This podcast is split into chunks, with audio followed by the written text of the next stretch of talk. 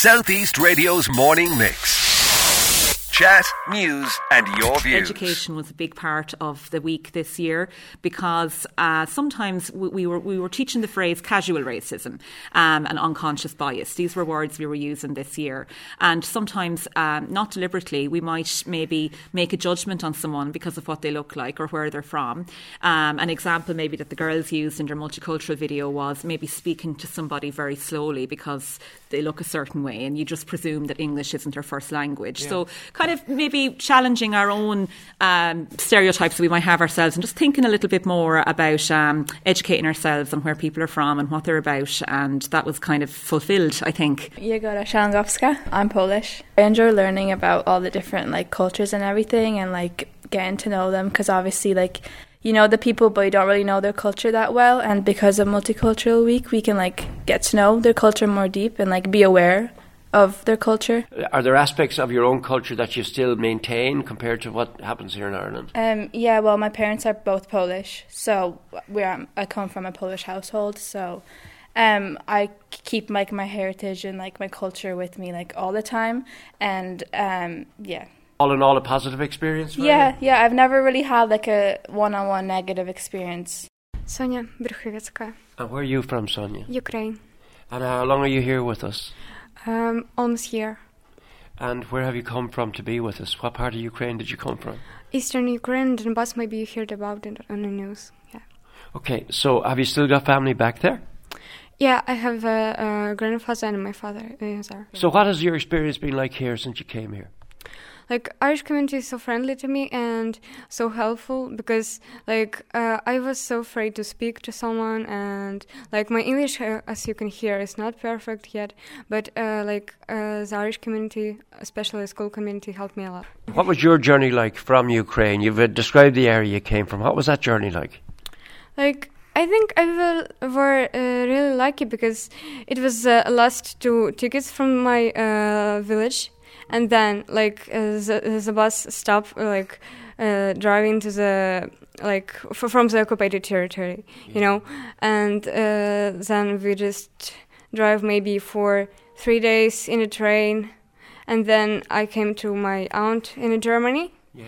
I was with her for two weeks, and then we came to Ireland in a plane. Yeah, okay. To and you talk, you have, you still have family there. Were, were, were there missiles? Were there bomb? Was there bombing? Was, were the Russians close to where you were? Yeah, of course. Like um, just a couple of weeks, my ordinary life has turned to like serial survival game, you know, uh, like or. The just worst war movies that you can imagine before the February twenty-fourth.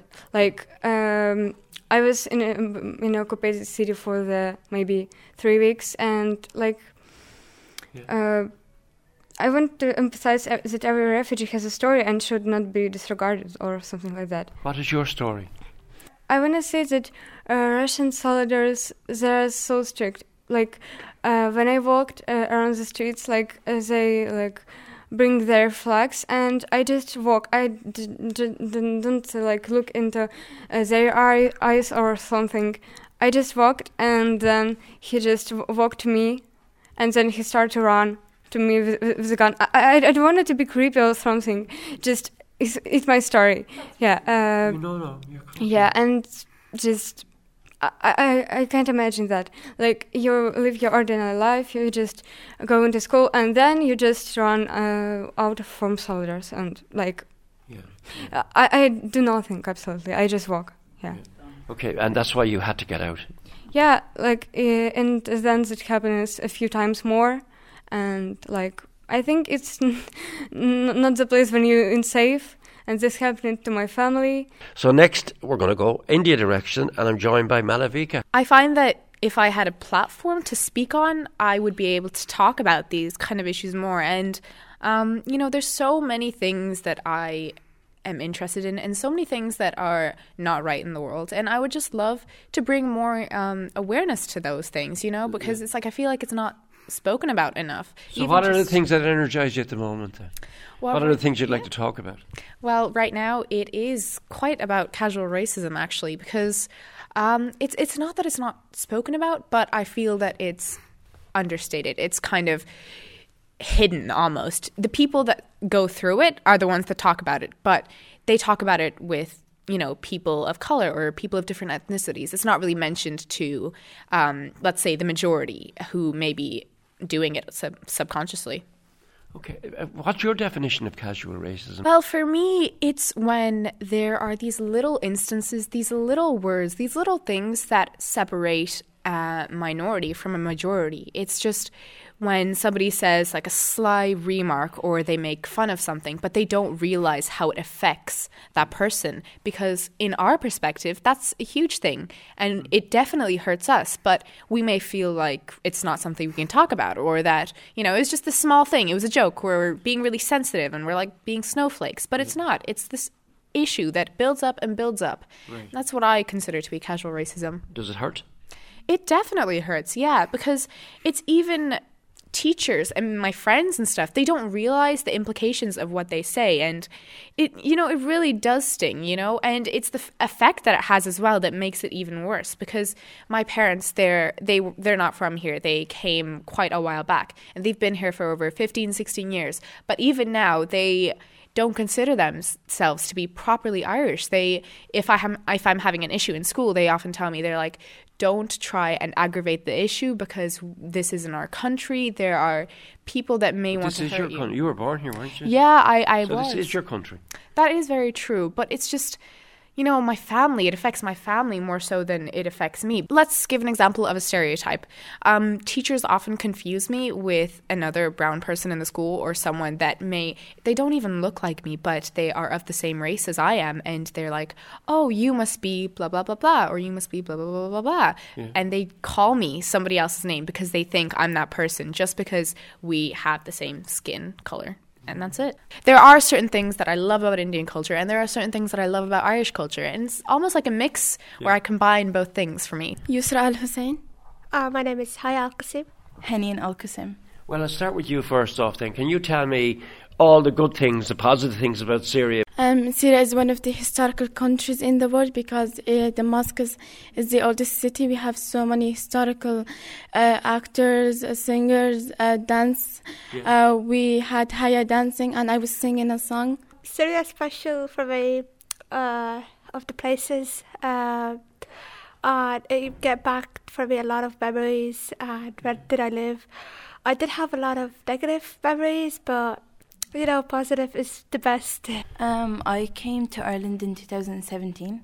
and I've been like living in Ireland for nearly six years. Were you there during the conflict then as well? I left Syria when I was four years old, so I I do remember a little bit, yeah. Yeah, the war is like kind of stopping, but then we had the earthquake which ruined everything because Aleppo and um, like the counties on the north side all got destroyed. They don't like. Yeah.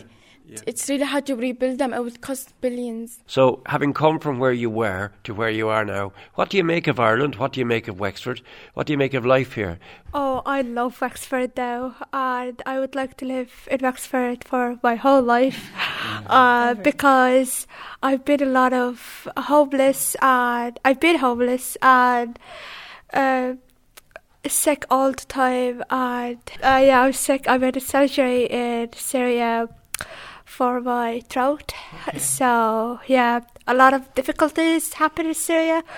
But when I came to Ireland, all my life changed and a lot of help came from uh, people a lot. And a lot of people helped me, teaching me, uh, let me know a lot of uh, things in Ireland. So yeah. That's why I love Ireland so much. People are like so nice to each other's. Like you'll be like, let's say going for a walk, everyone would like say hi and all. And yeah. even like in school I've made loads of friends yeah. and they're like, they're so nice to me. And like, even though like I have my hijab on, I never like, they never said anything about it. Right. They're like really accepting. I love Wexford. I lived in Kildare and Wexford, but I rather Wexford because it's louder and people are more friendly in Wexford than Kildare? Kildare. Yeah. I'm telling you, yeah. Now, your family was affected by the earthquake. Tell me about it. Yes, my my mum's family were like affected by the earthquake. Um, so um, they were like, it happened around like four a.m. in the morning. So they were like, half of them were, were asleep. Hmm. So they just like They were, like, very scared. Like, did you lose any members of your family, or were they okay? No, they're all alive, but, like, half of them, like, are injured, and my mum's sister, all like, right. half of a wall fell on her back. Uh, and you, are you friends involved in the earthquake as well? Um, no, not on the earthquake, in the war. I've lost a lot of uh, friends and family. Uh, uh, I saw, literally, the death in my eyes, uh, which, like, you have to escape from every house you live in, because at any second you could get a bomb over your head. It did happen. Uh, my house got all bombed. Like, if you went down to my house, all you're going to see is, like, string of uh, uh, wood and all. So you can't see any windows, you can't see any doors. Yeah. Uh, and everything got stolen. Yeah. And uh, my some of my family are there, some of my auntie and cousins. Uh, But if furthermore, uh, further I know that they are okay now, yeah. but they could still see and hear the bombing. It's lovely to see you smiling, because you've told me about your own personal health journey, mm. and you've witnessed obviously a lot of atrocities and, and people dying, and here you are smiling in Wexford. Uh, so I, I really wish you the best of luck. Thank you very much. I have seen lots of anti-immigrant and, and lots of anti-refugees. I just want to say that I, like, nobody wants to come and steal your jobs, your schools. Like, we just want a safe place. Yeah. Like, yeah. we're not coming here to steal your jobs and schools and stuff, because I have seen lots of protests and stuff against immigrants and yeah. refugees up in Dublin. Southeast Radio's Morning Mix. Chat, news, and your views. Alan Corcoran.